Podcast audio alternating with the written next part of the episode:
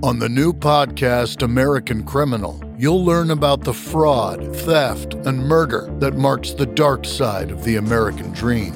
Like the Menendez murders, was it two greedy kids who killed their parents for money, or is there more? Listen to American Criminal wherever you get your podcasts.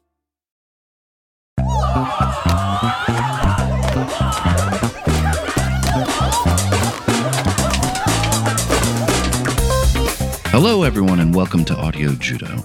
I'm Matthew, And I'm Kyle. and this is your podcast of music discovery. Uh, we are proud members of the Pantheon Podcast Network, the number one music podcast network on the planet, and home of the Metallica Report, the only official Metallica podcast out there. We also host two additional podcasts Audio Judo Does Jazz, which talks about all things jazz and is a great primer for someone interested in getting into that very complicated world of jazz that I don't understand. That podcast begins uh, season two in 2024. We also produce Throughline, a podcast about records that are conceptual in nature, whether the artist intended that concept or not. Uh, the host, Christian, weaves his way through the album, tying loose threads together uh, to get what it's about in a very unique and thought provoking way. And season two of that podcast also begins next year. This week, we get to do my very favorite episode of the year talk about five albums each that had an impact on us individually. It is the only episode where I really spend the whole year thinking about it uh, and have to be really conscious of how the mu- music world is progressing or regressing, depending on what year we're talking about. Each year, the number of albums that are being released grows exponentially as anyone that really has musical aspirations at all can probably figure out how to record on their own and even self release if they choose. So, gone are the days where there were a handful of record labels vying for top talent and releasing records to the record stores, and the only way you found it was by going to said record store, reading a music magazine, or by having a friend who did all that research for you and passed on their knowledge, right? Now, with social media, it's everywhere, almost impossible to chase down. Let's say you have 10 favorite bands, right? And you subscribe to all their newsletters. Are you sifting through all of your junk mail to see that one of them may be putting out a record this year? What if it's just an EP or a single? It's exhausting Yeah, it to try to figure it out, but also exhilarating at the same time because when you do find gems of any kind, it could be it could be a bit of a re- uh, revelation. What I realized about last year is that I chose three albums last year that had stalwarts of the music industry tied to them, right? I chose Tears for Fears, Sure. Porcupine Tree, and Envy of None, of which Rush guitarist Alex Lifeson is a member. They all mm-hmm. released new albums last year, and I think there was a bit of a nostalgia in those choices because all three of those artists hold very special places in my heart. My other two choices were new artists, but they had elements that made them a little similar to stuff I had been listening to for a long time. But this year, while a ton of my favorite artists released new albums, I really wanted to go out of my way and see if I could find some new blood. I set parameters for myself at the beginning of the year that I wouldn't go out of my way to put five new artists on the list. If a classic artist really had the best album of the year, then I would acknowledge it, but I would give new stuff more of a chance. I would spin it more, see if any of it stuck more often. Hmm. And I'm here to say, while not one of the albums I chose is the first album by any of these artists, they are all artists that I have never listened to before this year.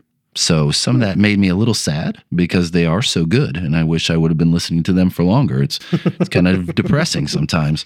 What I also want to say is that all of my honorable mentions this year, and I have three, are established artists with new records. And because I think it is important to talk about all of them as in depth as the others, this is a surprise to Randy. I'm going to record a separate Judo Chop or mini episode where I cover all three of those records in a little more depth than I will on this program. Cool. So, Kyle, if someone wanted to listen to that episode or any of our other Judo Chops, where would they do that? So you can sign up for our Patreon to get access to those judo chops. Um, we have three tiers.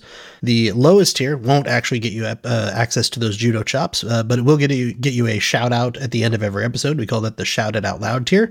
That is one dollar or whatever the equivalent is in whatever country you live in. You want to step it up a little bit and get access to those judo chops. You can join the front row seats tier. You'll get a shout out by name or nickname at the end of every episode. The early access to uh, early access to all the new episodes, access to the judo chops, uh, and some access to some little cutout bonus bits and things that we're going to share on our Patreon. You really want to help out the podcast and get something big for yourself in return, you can join the Backstage Pass tier. For that, that you get the uh, shout out by name or nickname, early access, mini episodes, bonus bits, plus after three months uh, at that tier, you'll get a special gift from Matthew and I, and the big one, after one year at that tier, you can co-host an episode of Audio Judo with us on the album of your choice. That reward does require a full year of patronage to activate, and we used to say you can only do this once. We've changed that up a little bit. If you want to do it a second time, you can support us for two additional years after that first year and do it a second time. And if you really want to do it a third time, you can support us for three more years on top of that and do it a third time. Uh, oh, and you can find that it's at patreon.com forward slash audio judo, or if you go to audiojudo.com, there's a link. Perfect. Oh, well done. Thank you. So, the way this works, if this is your first time joining us, is this. Uh, these are not necessarily the best albums of the year, but they're our favorite albums of the year. These are the albums we went back to multiple times to listen to during the year because something resonated with them. So, don't come at me and say that T Swift's redone version of 1989 is the best album of the year, because while I am sure that it is great, it didn't necessarily speak to me enough to warrant a place on my list. And I did listen to it. We all have different choices, right? And these are the five that appealed to me. And maybe I will spur someone to go listen to these bands, listen to them as well, and uh, share it with their friends. And that's kind of the point. Kyle and I will alternate choices, talk a little bit about the band and the album, play a couple clips, and move on. We also don't discuss any of this beforehand, so the possibility exists that there will be some overlap, uh, but we will see. It's happened before. It has happened before. So, uh, because you started last year, Kyle, I will go ahead and kick us off. Sounds good. So, my first choice is the fourth album by the Tennessee based alternative band Colony House uh, called The Cannonballers. Colony House was formed in 2009 uh, when brothers Caleb and Will Chapman formed the group. Originally, it was just named Caleb, but they changed the name and named it after the apartment complex they were living in. So, there you go. So it turns out that Will and Caleb are the sons of contemporary Christian artist Stephen Curtis Chapman. And the band is just really fun. I was very surprised when I heard the beginning of the first track on the album. Find it just kind of popped from the speakers the way it did. Uh, and honestly, I wasn't really sure what I was expecting. Uh, I would say that I would listen to them over their dad any day of the week because, you know, Apparently, my son had told me about this band a few years ago when one of their early albums was released, and I guess I ignored him. So sorry, Christian. he, he and I were talking. We were talking about this record a couple weeks ago, and he said it isn't even their best. And I said, "Well, maybe, but their other records weren't released this year, so I'm talking about this one." uh, their sound kind of reminds me like a bit of Walk the Moon, maybe some Cold War kids in there, maybe a little hillbilly stuff. It's quite cool. Uh, the first track I'm going to play is called Landlocked Surf Rock, and it's exactly what it sounds like.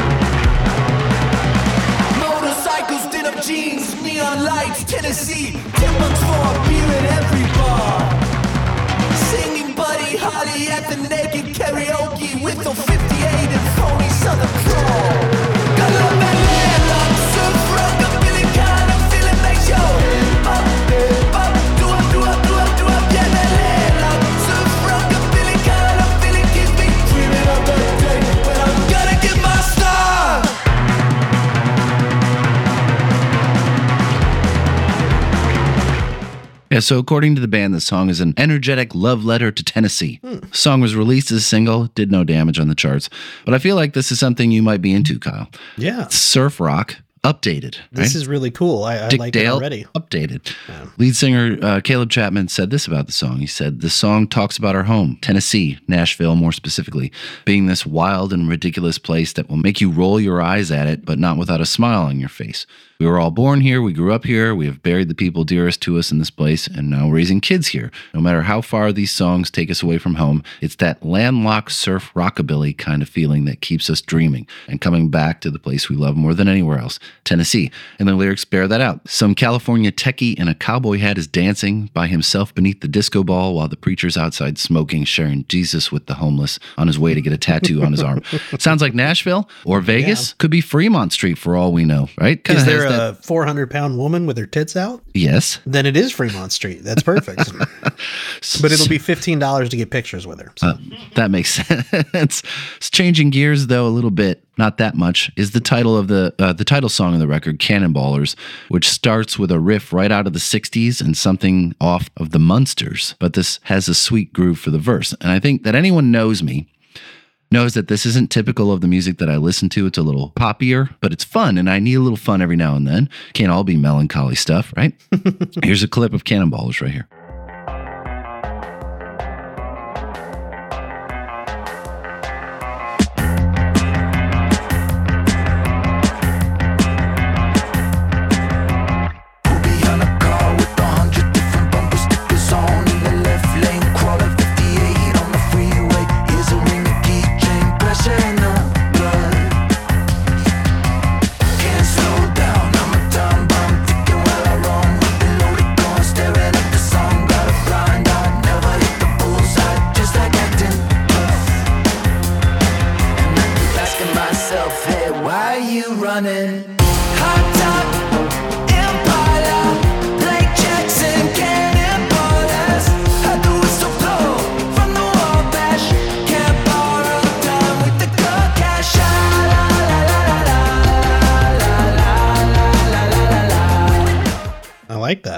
See, right? Heather was surprised to hear this one afternoon during the summer out on the patio.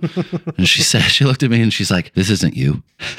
I said, uh, You may be right, but I like it. Right? It's catchy. It's fun. Uh, so that's Colony House, uh, the Cannonballers. Nice. On to you. Interesting that you had mentioned the uh, the Cold War Kids as uh, uh, somebody that they kind of sound alike because the first album I picked is the Cold War Kids. Well, how about that? Cold War Kids. Their album Cold War Kids. If you don't know them, they've been around since uh, 2004. They were formed in Long Beach. They have like 10 or 11 albums out now. First time I heard about them, I've been a big fan for a while, but it was in uh, 2010 or 11. They had a single come out called Audience. It's a, a great song. Two of their albums, uh, 2008's uh, Loyalty to Loyalty and 2011's uh, Mine is Yours, uh, have both uh, made it to number 21 in the US, so they're somewhat known. They had a little bit of a more known hit in 2019 with the the song "Complainer." Um, it got a little bit of radio play and it got a little bit of uh, uh, TV play as well. This album uh, was released on November 3rd, so it's towards the end of the year here. So I've only had a few chances to listen to it. I like it. I like it a lot. It's a little bit of a mixed bag versus a lot of their earlier albums. There are some moments I really like. There are some moments that I think fall a little flat, but I, I definitely have gone back and listened to it a few times since it came out. The opener for it uh, is called uh, Double Life, uh, and it sounds like this.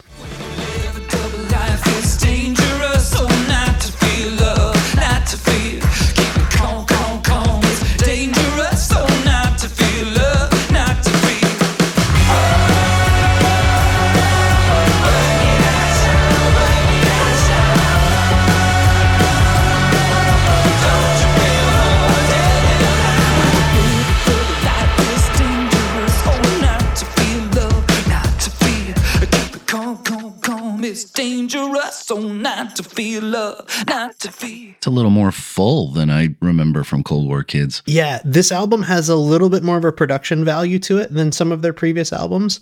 It has a different sound to it as well. Not in all the tracks. Some of the older stuff, some of the, I don't want to call it simpler because that's not the right word, but more stripped down, I guess is a good way to put it. Sound comes through in a few tracks. There's also, I don't know if this is intentional or not, with the, you know, the the somewhat success of um, Complainer from a couple of years. I feel like there's a few tracks on here that were meant to be singles. They were meant to push towards radio play and towards, um, you know, more popularity. Um, those ones are uh, "Run Away with Me," "Betting on Us," and uh, this song "Stray."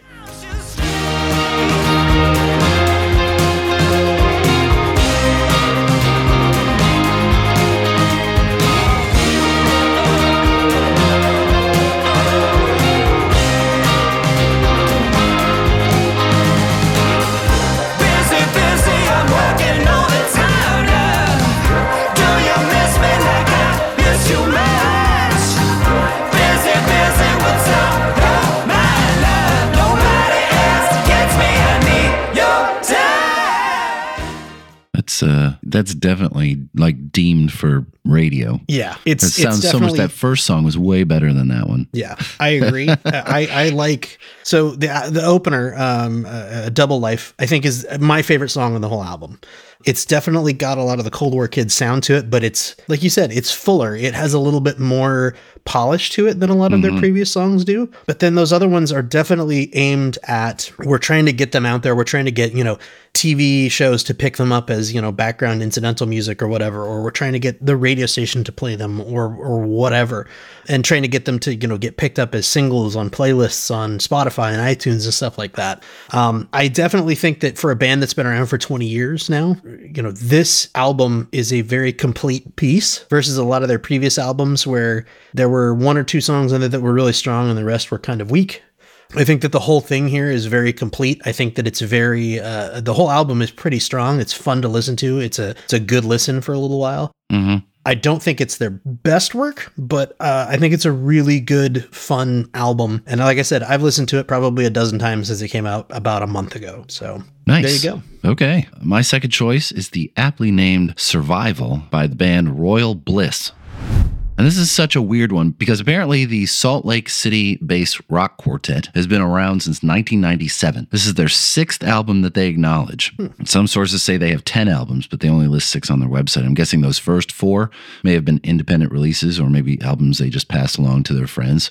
How did this band go unnoticed for so long, right? This is 1997, it's 26 years. Yeah. They remind me a lot of Chevelle or uh, Shinedown or some bands like that. Some very serious musicianship on here. The songwriting is really interesting. The band is composed of Neal Middleton, Middleton on vocals and guitar, Taylor Richards on guitar, Jake Smith on drums, and Brian Hennessy on bass. And here's a little fun nugget of information for everybody out there, including your cousin, hmm. Scott Kay. On their Wikipedia page, it lists David Lee Roth as the lead singer from 1997 to 90, 1998. So I thought that this was someone just having fun with Wikipedia. Sometimes that shit happens, uh, and decided to do a little internet sleuthing. Sure as shit. What comes up but an interview with lead singer Neal Middleton confirming the fact that he was, in fact, the replacement for the original singer, David Lee Roth. It's wild. That's and in the, in this interview, he says he's like, "Yeah, it was weird." Uh, He's like, Salt Lake City at that point musically was like the Wild Wild wild West, and people just showed up and joined bands and were in them for a while and then left. And I'm like, "What?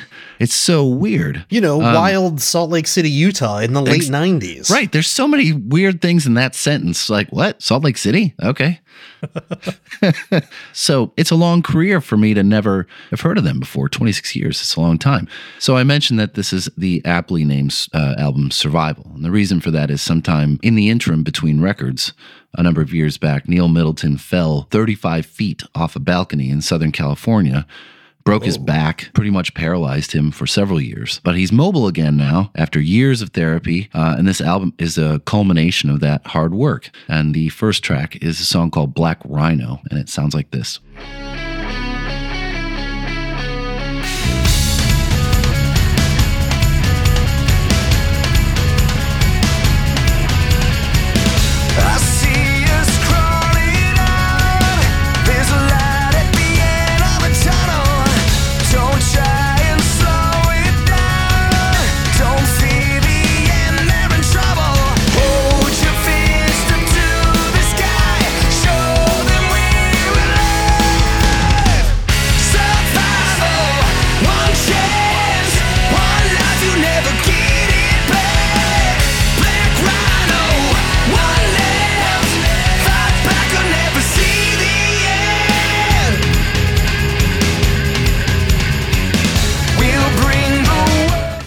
Some great sounds there. Like I, I think I said while we were listening to that, sounds a bit like Daughtry.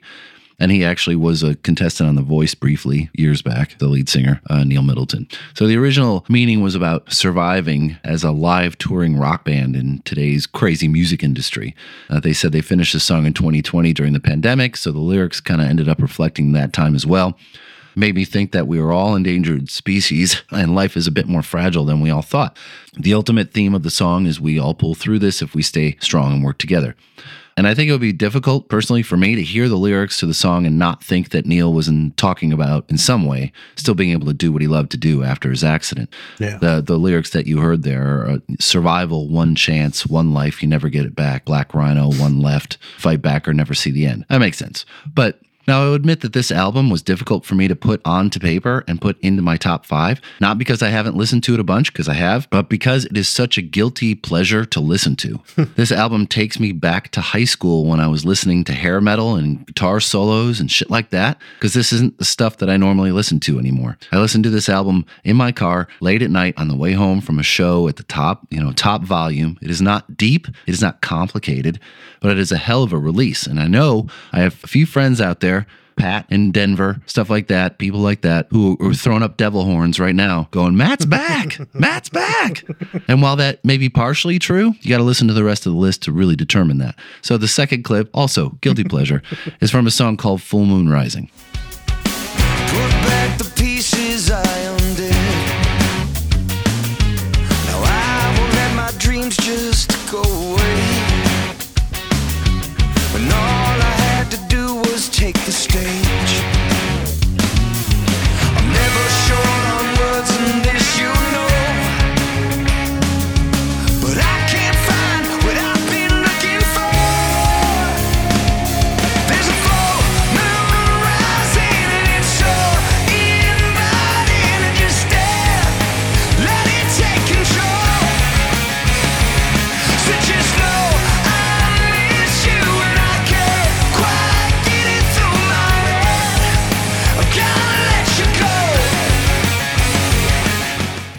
It's weird. I would never listen to this around people.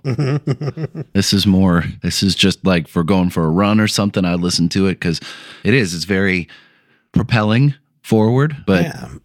I would swear that I have seen them in concert actually. in Salt in Lake, Salt Lake, um, 2006, 2007, maybe. I totally I want to say that. maybe they were opening for somebody. 100%. That makes sense. But yeah, I I, rem- I recall they sound very familiar to me. And just looking at their bio really quick, I'm like, maybe this is somebody that I, I remember seeing at a bar. I think, but That also makes sense. yeah, that uh, that memory is very hazy, but but for Well. various reasons. But yeah, right, very that- interesting. I, I like their sound though. Very very good pick. Thank you. And uh, that's Survival by Royal Bliss.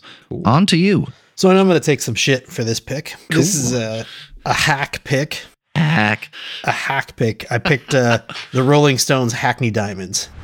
Oh, hack. hack pick. I know. I'm sorry. I keep coming back to listen to this album and I keep sharing it with other people, like at work and when I'm driving and when I was visiting family. And I'm like, no, you got to listen to this. It's the Rolling Stones again.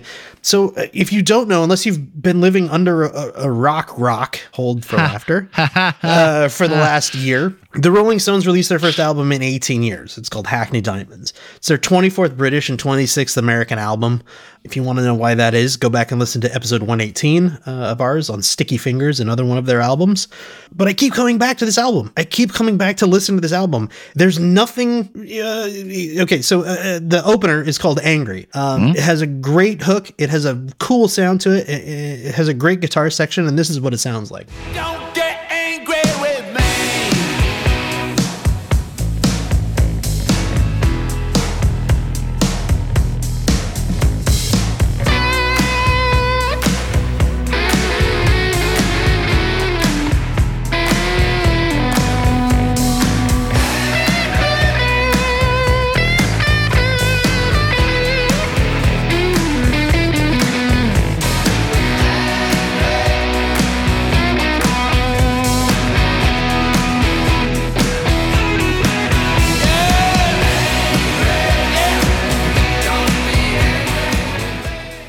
Or how about this? The, the classic rock sound from the song Whole Wide World.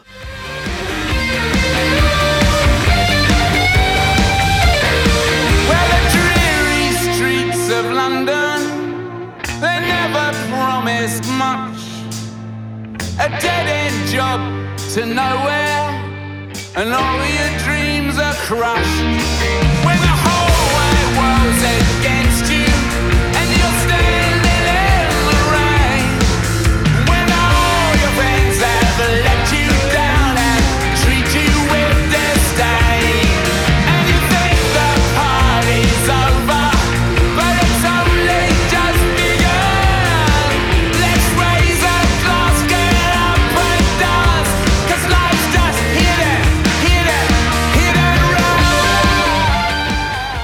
Oh, Was that. Mick? It's me, Mick Jagger. Why did Mick sound so weird? I had my throat scraped by a pipe cleaner.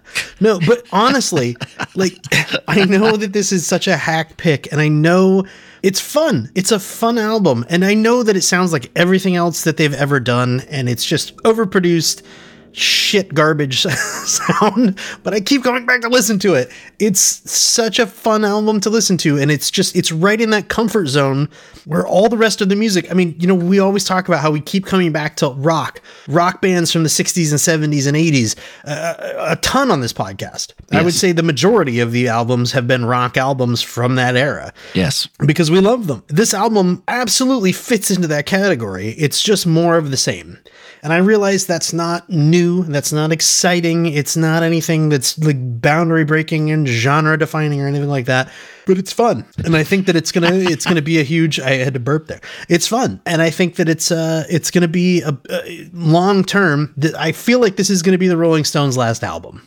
And I don't Yes, mean I don't mean to wish that on them, but the reality is this is probably the Rolling Stones' last album. And because of that, I'm hoping that it goes down as a good album to end their career on. It's certainly it is. selling copies. It's certainly Yeah. got great critical reviews. Right. Not that they care anymore, No, uh, or they may have never cared. you never know. But that's But uh, it's a, Hackney it's a successful record. Yeah. Hackney Diamonds, eh? All right. Hack, Hackney pick, Hackney Diamonds. There you hack hack pick hackney diamonds so uh capitalizing on the david lee roth connection Hmm. my third choice is, is by a band that i had heard of before this year but just didn't even bother with until this year as i was preparing for a patron episode. So i knew of the first record but i, I avoided it. But when i listened to this one i was kicking myself for the rest of the year. And i am talking about mammoth 2 by mammoth wvh aka wolfgang van halen my God, what a revelation. So, from the opening notes to the finish, I was enraptured, and I'm pretty sure I spent the entire summer talking about this record, playing it constantly, and just wanting to share it with anyone I knew. It became that important. If you've been li- living under a rock rock, Wolfgang Van Halen is, of course, the only son of the late guitar legend Eddie Van Halen and then wife actress Valerie Bertinelli. Wolfgang, or Wolfie as he is referred to, has never been far from the public eye, right? At age 15, he replaced original Van Halen bass player Michael Anthony and toured the world with his father and his band. For a long time, I thought, Nepo baby, right? we have known for decades that Eddie was a control freak with the band. If he could push out 25% of the band to bring in another family member, then he would, right? I was not impressed. Wolfie was playing Michael Anthony bass parts for crying out loud, right? There isn't a bass player alive that couldn't handle those parts. But when the first album was announced, I thought the Mammoth name was a cool touch. Mammoth was the original name of Van Halen after all, but I didn't even bother to listen to it because how could it how good could it be? I mean, at best, it would be a Van Halen knockoff, right? well, I am sorry, Wolfie, because listening to this record, number two, I grossly misjudged your abilities to play, to sing, to write. Let's just be clear here. Wolfie Van Halen played every single damn thing on this record. All the drums, all the guitars, all the singing, all the everything. He is a student of music. I would say he is a better drummer than his, Ale- his uncle Alex ever was already. And while it would be a stretch to say that he's a better player than his dad, maybe he's more tasteful. I think he has a different tone for sure, but his use of melody is amazing. And his dad never could really sing that well. Not so with Wolfie. He does it all, and he does it superbly. The first track is called Miles Above Me. Check this out.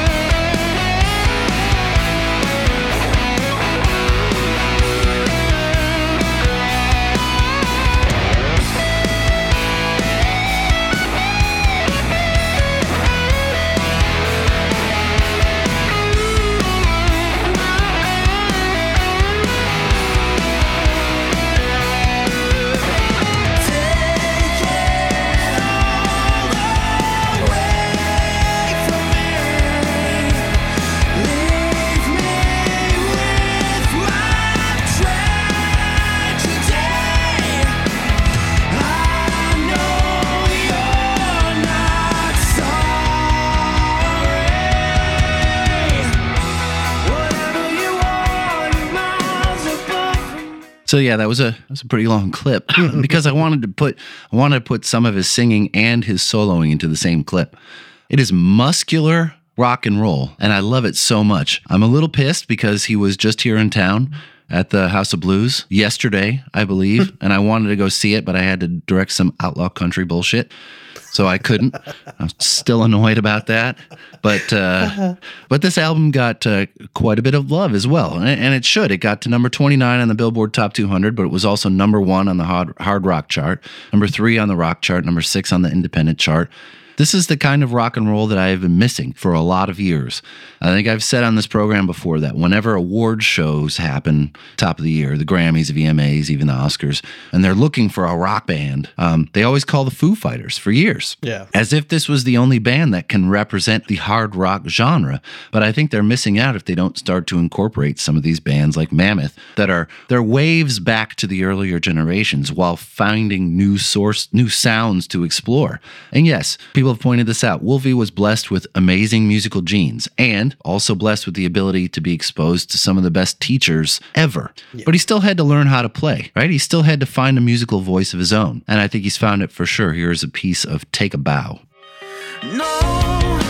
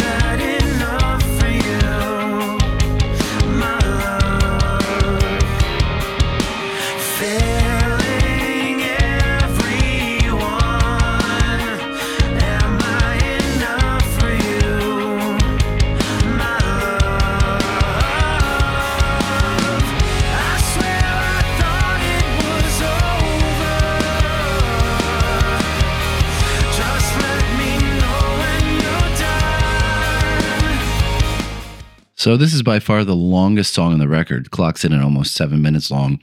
The guitar solo alone is almost 90 seconds long. The fun part of that is he played the solo in this song on his dad's original Frankenstrat through his dad's original Marshall head. So if it sound when you're listening to it, if it sounds like an Eddie solo, there's reasons why. And I think that is so cool and respectful of him to do. And there's uh, no doubt it would have absolutely had his father's blessing had he still been with us. So Mammoth 2 by Mammoth WVH. I had this on my list as finals for this year as well. Yeah. The only reason it didn't make my list is because I knew you were going to pick it. you have talked about it so much this year, which with with all due respect to it, you have talked about it so much this year and I think that it is right up there. It's a w- awesome album. Yeah, top to bottom, it Yeah. is. It is probably. I don't. We don't like to rank these one to five, but that's definitely my top album of the year. Your favorite from the year. yeah, Yeah.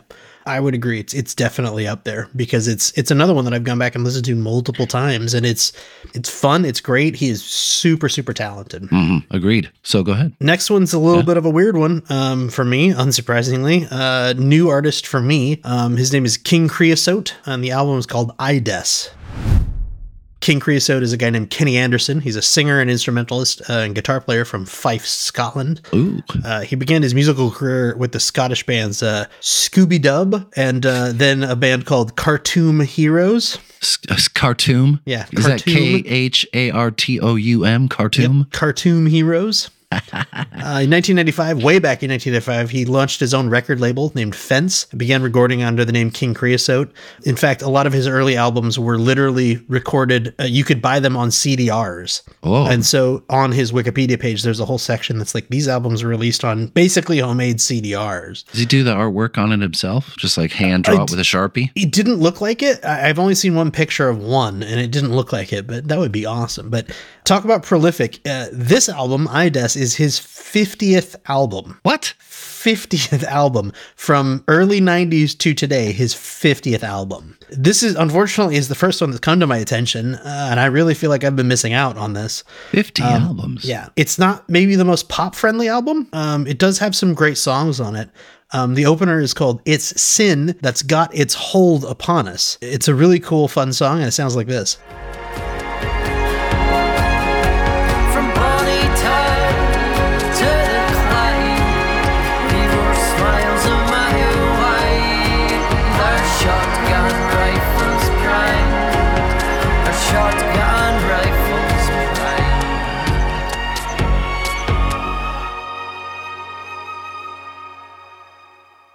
All of his songs have a very Scottish influence to them, a very traditional Scottish musical influence to them, but they play on modern pop sensibilities. It's it's super interesting. Another- Structure is weird. yeah, another really cool example is this one. It's called Susie Mullen, which I can only describe as a Scotsman trying to do a Japanese pop song. Oh boy.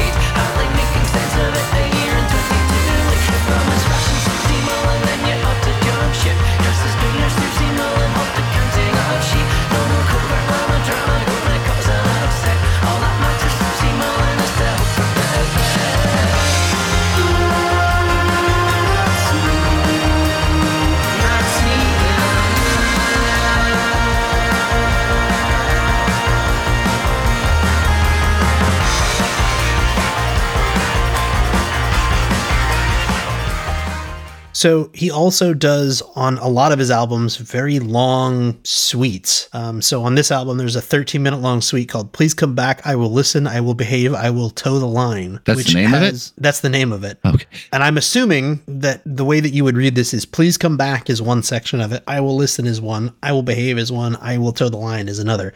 Right. Because it does have basically four sections.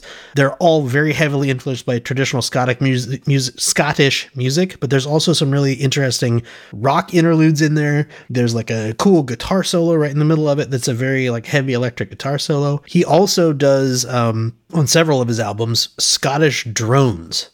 There's one on this album. The last track is a 36 minute long drone called boy. Drone in B sharp, which is what it says on the tin. It's 36 minutes long uh, with some bagpipes and some some. It's a lot of like. Well, shit, that's how you record 50 albums. right?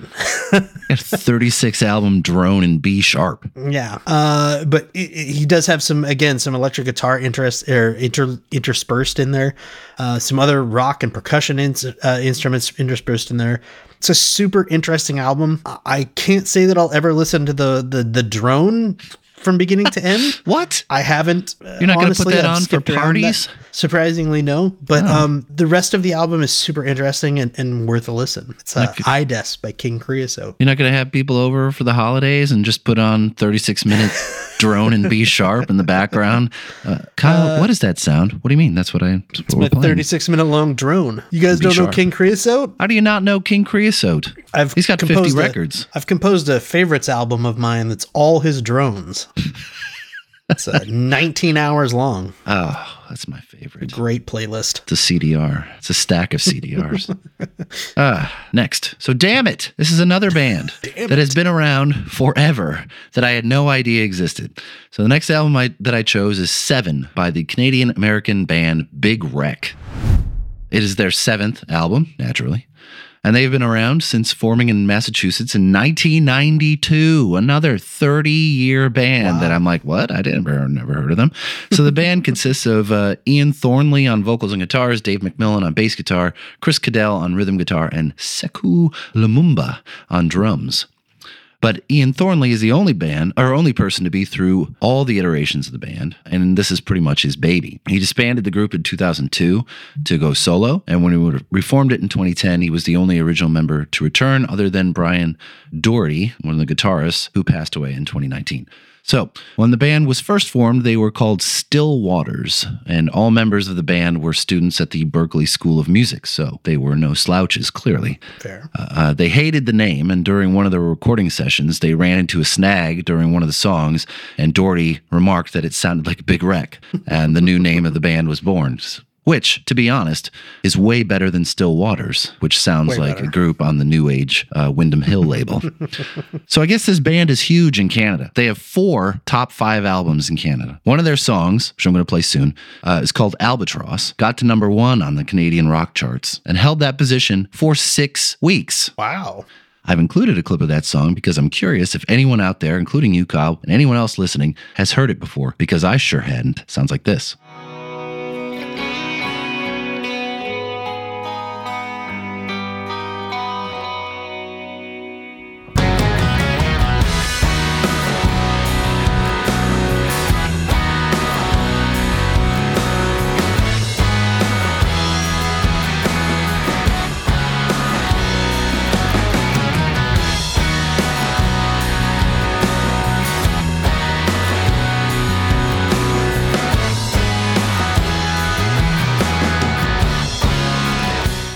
It's good, right? Yeah, never heard, heard that it before? No. Right. Well, what the hell then? How come we don't hear any of this stuff down here and it all ends up in Canada? I'm stuck with this shit on rock pop radio and they get the good stuff and I have to stumble across it. This is bullshit. This is just like everything else. You have to go to Canada and illegally import it back to the US. We need a version of CanCon here where like forced to play certain percentage of Canadian music down here. great. Anyway, their new album is actually a culmination of three separately released EPs over the course of the year 7.1, 7.2, 7.3. First track I'm going to play is off 7.3, and it shows what kind of rockers these guys are. Sounds like this is called Full Display.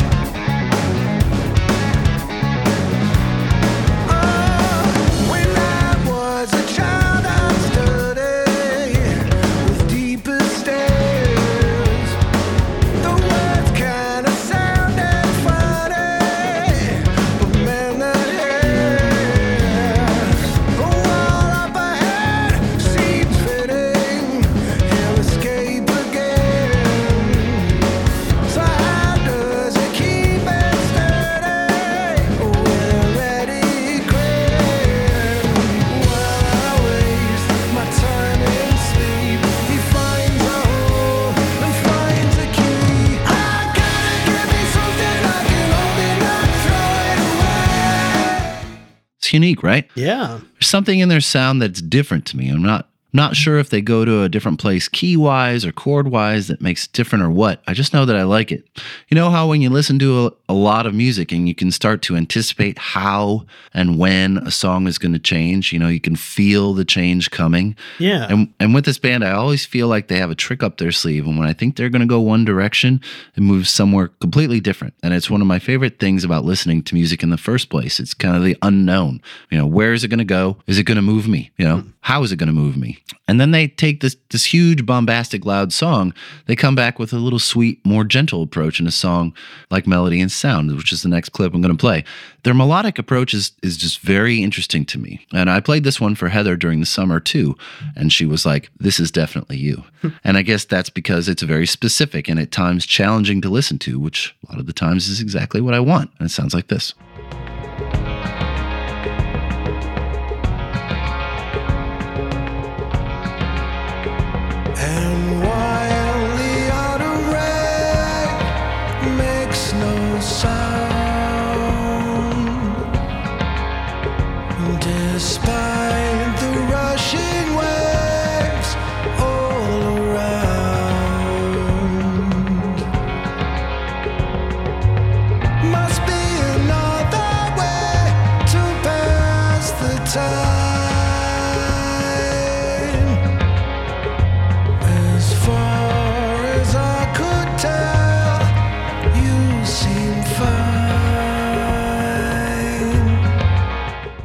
Here are some one other fun thing that I dug up. Ian Thornley was slated to be the original lead singer for Velvet Revolver. Oh. He auditioned and won the role and ultimately turned it down because he couldn't see himself as a front man without playing the guitar. And that's what they wanted. And the gig went to Scott Weiland instead. Wow. Very cool stuff. So that is Seven by Big Wreck. Do we consider that disaster averted for him? Probably. No offense to anybody that uh, likes Velvet Revolver. yeah, but yeesh. So uh, next up on my list is uh, uh, uh, pro- probably one of the newest artists that I, that I listen to, uh, Dreamer Isioma or Isioma, depending upon how you pronounce it. The album is called Princess Forever. Uh, this is kind of a weird, mysterious album by a very mysterious artist. Dreamer Isioma was born in 2000 or 2001. We don't know. Uh, various sources say both. Uh, Dreamer doesn't consider themselves purely a musician, as they do a lot of visual music videos and things uh, on TikTok and, and various other locations on the internet. Uh, when asked by Paper in February 2022 how they would describe their profession, Dreamer suggested, quote, creative director, end quote, rather than performer, songwriter, or vocalist. As for what type of music Princess Forever is, what genre, how to classify it, that's also really difficult. Uh, and that was intentional. Um, they did a Business Insider did an interview with Dreamer uh, a couple of uh, either, I forget if it was earlier this year or late 2022. Uh, in it, they said, quote, Dreamer Isioma doesn't want themselves nor their fans to be put in a box. And Dreamer said, quote, I just want people to know that they can be whoever they want and whatever they want, end quote. Dreamer is a Nigerian American singer who identifies as non binary. Their debut album, Goodnight Dreamer, released in February 2022. Princess Forever, this album was uh, April 2023. This album has some really wonderful tracks on it. Uh, it's upbeat, it's funky, it's got all it's it's all over the board as far as genre goes. They all have a little bit of a familiar sound to them, but then they stray into something really unique, uh, and then they kind of fade back to in, into the familiar, and then stray back into something unique over and over and over again. Take a listen to uh, this track, uh, "Give Me a Chance."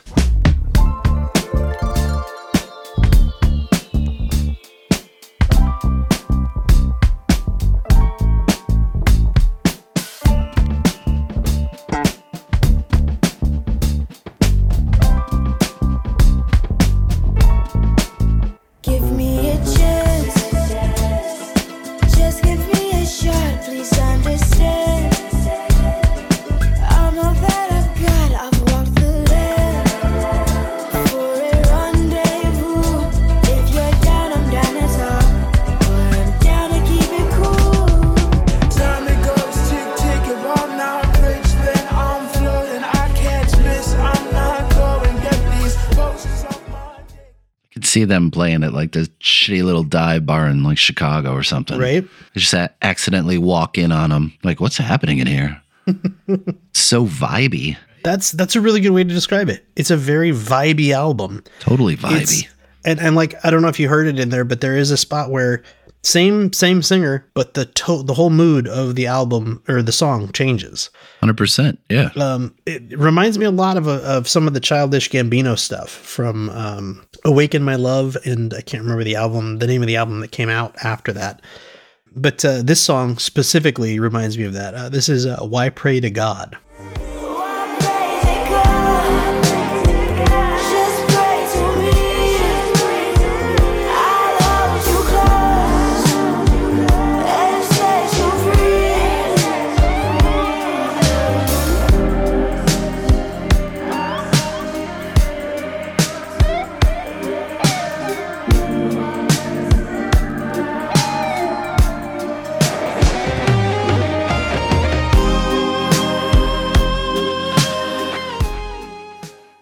So vibey. Mm. Uh, Oh. I've heard people say that when we shared love and made love, that's baby making music. That's what that is. it's baby making music. Nobody's made a good doing it album since Teddy Pendergrass. I don't remember the name of the album. This one is a little bit closer to the edge of I think what a lot of people that uh, look listen to the podcast probably would normally listen to. Uh, I think it's a really astounding album though, from an artist that I'm hoping is at the beginning of their career. I think that uh, again they consider themselves to be more of a what did I say the actual term was a um, creative director. I almost said multimedia director, a creative director. There are visual components to a lot of the songs in this album. There are music videos associated with it. They are also considered a fashion icon currently. They've done, uh, I believe it was Vogue and um, forget what other magazine it was, but they did interviews about what their dress style is, the clothing, things like that. Very fascinating artist, very cool album. And like you said, I think it's a very vibey album that if you're in the right mood for it, it's kind of a mood album. It's a whole So there you go. kit and caboodle. The whole as kit it were. and caboodle. Caboodle. It's a fun word. Caboodle. So I absolutely love this last one. So my fifth choice for favorite album 2023 is the album Sunburned by the Virginia band Illiterate Light. And I must have a thing uh, for bands that only have two people in it because this is the third year in a row I've chosen a two piece. but Jeff Gorman and Jake Cochran are the whole band, and they make quite the ruckus. Founded in Virginia in 2015, this is their second full length album, and there are influences on this record from Neil Young, Tom Petty, a host of alternative acts.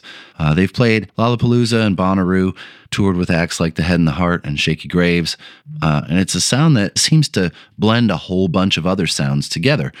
And with two guys, they make a very unique sound unto themselves. And while I've never been a huge fan of the fuzz sound, I think it works here. The first track of the album, Wake Up Now, sounds like this.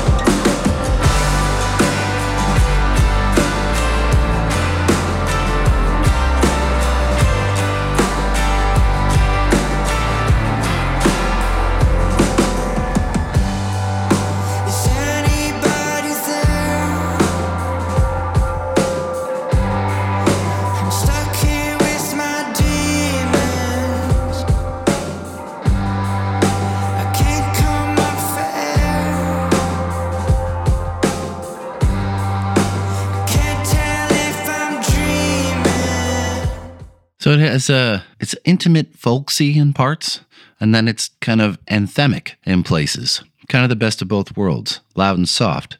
Uh, and I think what I realized about myself most of this year was when I was trying to break down why I picked the records that I picked, almost none of them I picked because of the lyrics, which is very weird for me. Yeah, I'm usually is. drawn in by really good stories and lyrics, but I guess this year I was drawn in by good music and the lyrics were secondary or irrelevant. And because I had no idea what he was singing about until I looked them up when prepping this episode, they're fine. Some are really good, but that's not at all why why I chose this record, which is odd for me.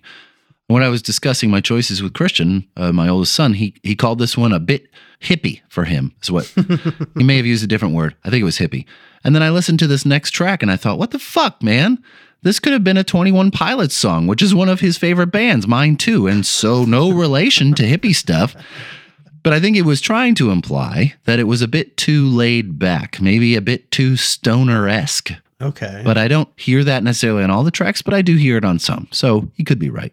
This next track is actually called Hellraiser and is about going to a friend's house and watching horror movies, including Hellraiser, and then going out for a drive and being freaked out during the whole evening. It's it's actually more like a teenage date night type thing. and it sounds like this.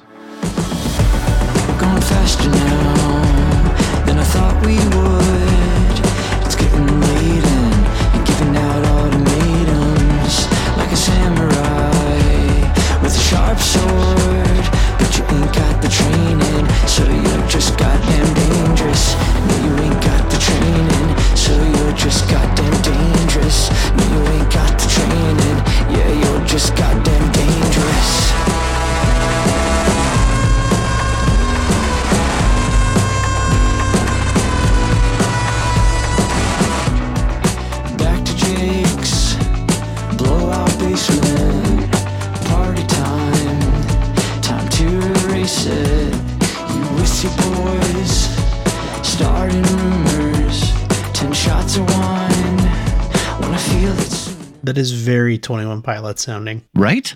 And I dig that. I like the groove. I like the fact that he's singing. He's singing right up against the mic, and it gives it like a totally different texture to it. It's very intimate, and when you listen to it in headphones, it's like, oh, that's right in my head. I dig it. It's called uh, the album again is Sunburned by Illiterate Light. Yeah. Interesting choice. So my last choice is uh, one uh, a completely new artist again that I, I just found this year, Black Belt Eagle Scout, and the album is called uh, "The Land, the Water, the Sky." Ooh. Black Belt Eagle Scout Hippies. is uh, Katherine Paul. Oh. Probably not a hippie, but uh, she is a Swinomish uh, slash uh, Inupiaq or Inupiaq uh, singer songwriter based out of Portland, Oregon. She has a really strong mix of alt rock sound from that, that sort of grunge rock, alt rock sound from the 90s, and some Native American traditional music. Um, she grew up in the Swinomish uh, Indian tribal community, which is in Washington State, and she was involved in a lot of the traditional music uh, uh, traditions of uh, that area from a really early age. She began learning to play piano and flute at a young age, and then she began getting interested in guitar and drums before her teens by watching bootleg VHS tapes of Hole and Nirvana performances. Hmm. And in fact, she taught herself to play the guitar and the drums by watching those tapes, pausing them, seeing where the guitarists were f- fingering the fretboard and how they were strumming, and then repeating that to Oh, learn to play those songs on guitar. And then the same thing on the intensive. drums Oy. Learning to play the drums by pausing and saying, okay, he's hitting this drum, this drum, this drum, this drum, this drum, this drum, Oh. and doing that over and over and over and over and over again until she learned to play both. So yeah, talk about a crazy way to learn to play. But um, yeah, uh, she does play multiple instruments uh, on this album as well as in real life, obviously. Um, the Land, the Water, the Sky. This is her third album. Uh, it goes back and forth. Sometimes it leans into the alt rock grunge sound a lot. Like uh, in this opening track, uh, My Blood Runs Through This Land.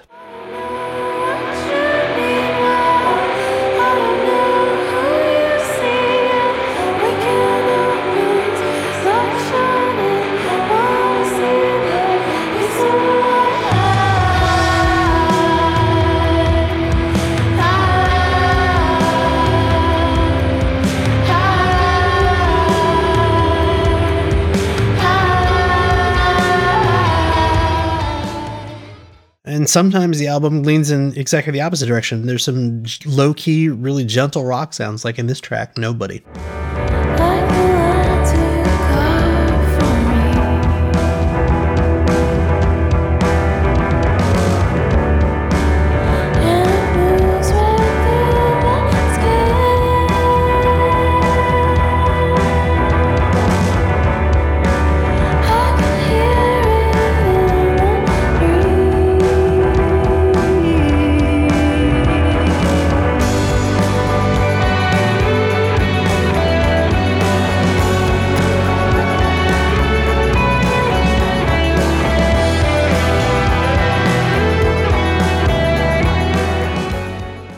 Think this is a really great alt rock album. It's one to put on in a in an afternoon where you kind of want to relax, and it's not going to put you to sleep, but it's also not going to like rev you up.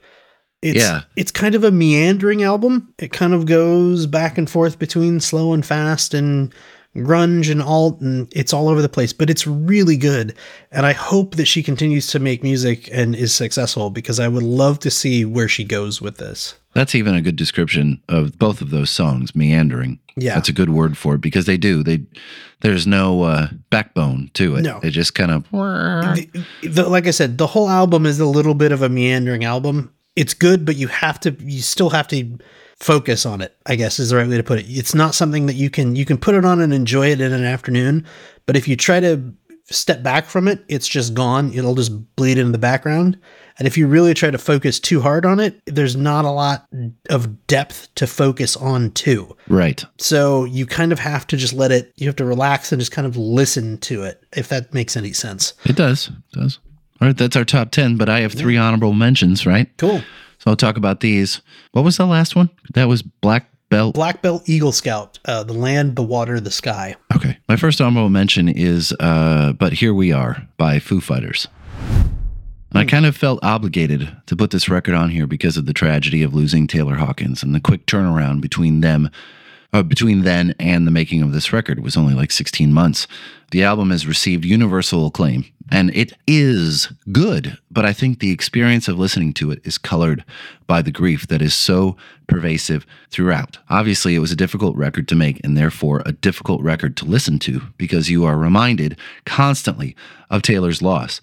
Almost every song is in some way shaped by that loss, be that musical or lyrical. And for that reason, and only that reason, it is not in my top five because I just couldn't bring myself to listen to it all that much to form really hard opinions about it. I likened it to if Rush made a follow up album after Neil had passed away and all the songs were about him. There's no way I would be able to form a good opinion about it because it would be tied up with all those emotions. It's a wonderful album. It's just too much for me. The clip I chose is from the song Show Me How, and the female voice that is so fantastically complimenting Dave's is that of his eldest daughter, Violet Grohl. And it sounds like this.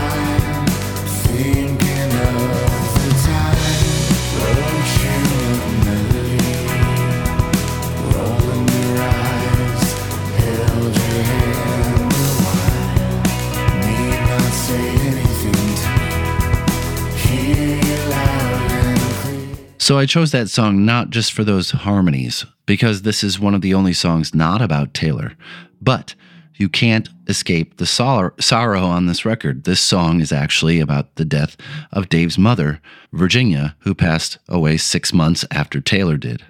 This record is just so full of loss, and I'll be doing a longer breakdown of it and all of my honorable mention on uh, a soon to be released Judo Chop, where I did do a whole takedown of that record. Not takedown, build up, but whatever. Um, Whole because it's a takedown of this record. I've criticized every single note. it's a fantastic record. It's just a lot. It's just a lot to deal with. So the second record is called uh, The Harmony Codex by Steven Wilson.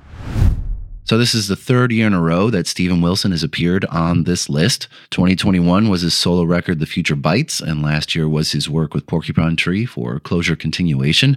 And this record is so much different than some of his other stuff. It is this full soundscape type stuff. So the whole album was mixed in Dolby Atmos. And to hmm. celebrate it, he had these album listening parties in Los Angeles and London in which this whole record was played top to bottom for industry types in full Dolby Atmos in a completely blacked out theater. No visuals, just the music. Whoa. That's pretty fucking cool. Yeah. So he had 19 other musicians on this record with him, different from the zero he had with him on the pandemic produced The Future Bites. In addition to those people, he performed on this record acoustic guitar, ARP 2600, bass guitar, Celesta, Cobalt 8 synthesizer, guitars, piano, Hammond organ, the horns, the Mellotron, two separate Moogs, all the percussion, did all the programming, played the Prophet 6, played a Rhodes, played some strings, played a theremin. It's nuts. This clip is called Economies of Scale. Black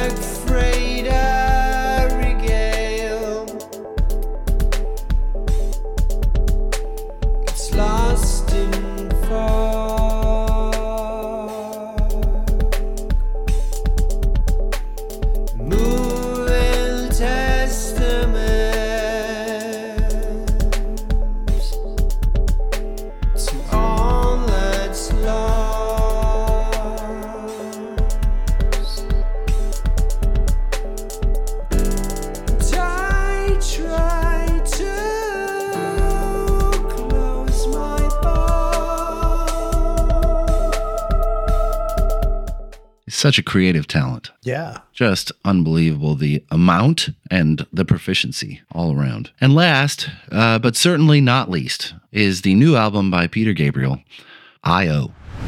So I feel a little bit bad because I think this could absolutely have been in my top five, but for the unique release schedule that Gabriel implemented for it. Hmm. He released one new song every full moon for the duration of this year. so the new album wasn't completely released until a few weeks ago, and I had vowed not to listen to it until the whole thing was actually out. Hmm. So I didn't feel as though I spent enough time to talk about it convincingly, or really if I could determine if it belonged in the top five or not. Some of it is excellent, some of it not so much. Gabriel is still Gabriel and he takes chances, but he also falls falls back to some of the things we normally expect of him. And so far, after a number of listens, it's kind of in the middle of the road as far as his uh, releases are concerned. Not as good as So, not as good as Peter Gabriel 1, but better than 3. So, anyway, that's just my feeling. So, this is uh, one of my favorites from the record. It's called Four Kinds of Horses.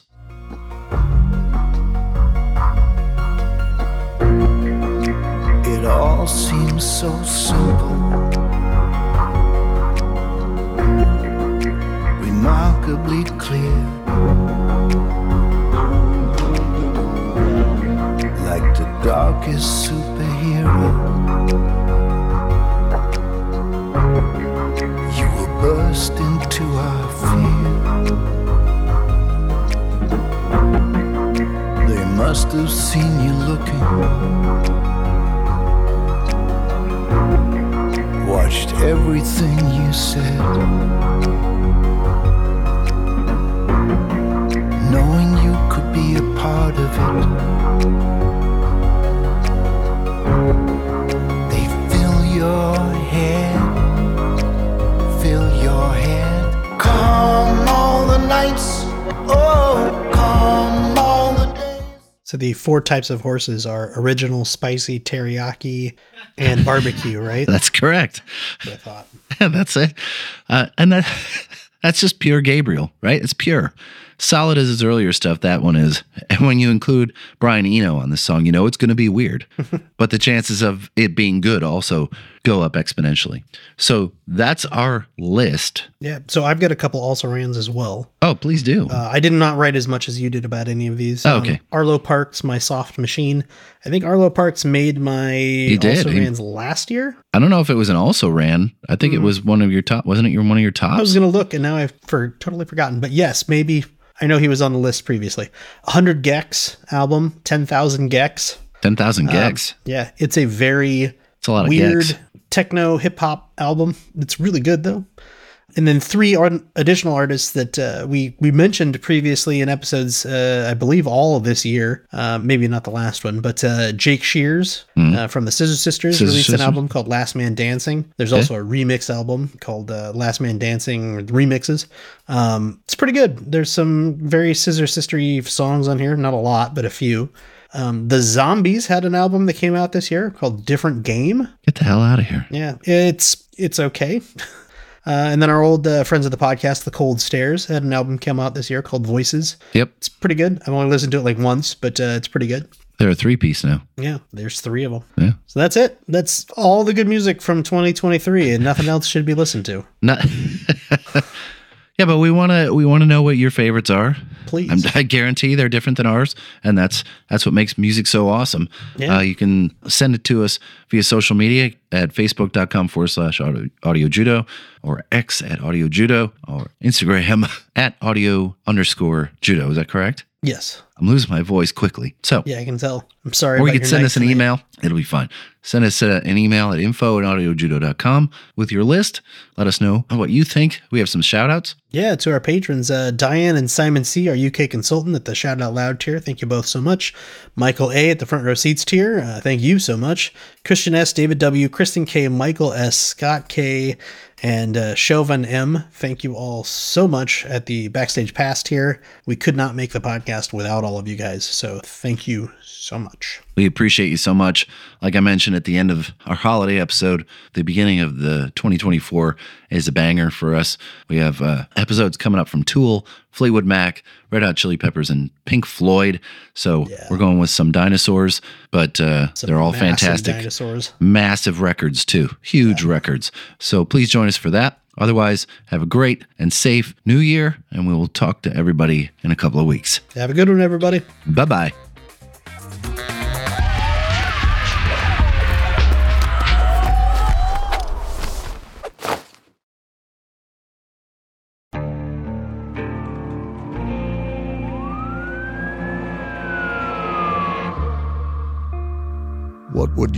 To achieve the American dream? The big house, the happy family, the money. 911, what's your emergency? Would you put in the hours? Would you take a big swing? What's the problem? What's the problem? Would you lie? Would you cheat? Would I shop? Would I shop? Would you kill? Yes. My mom and dad.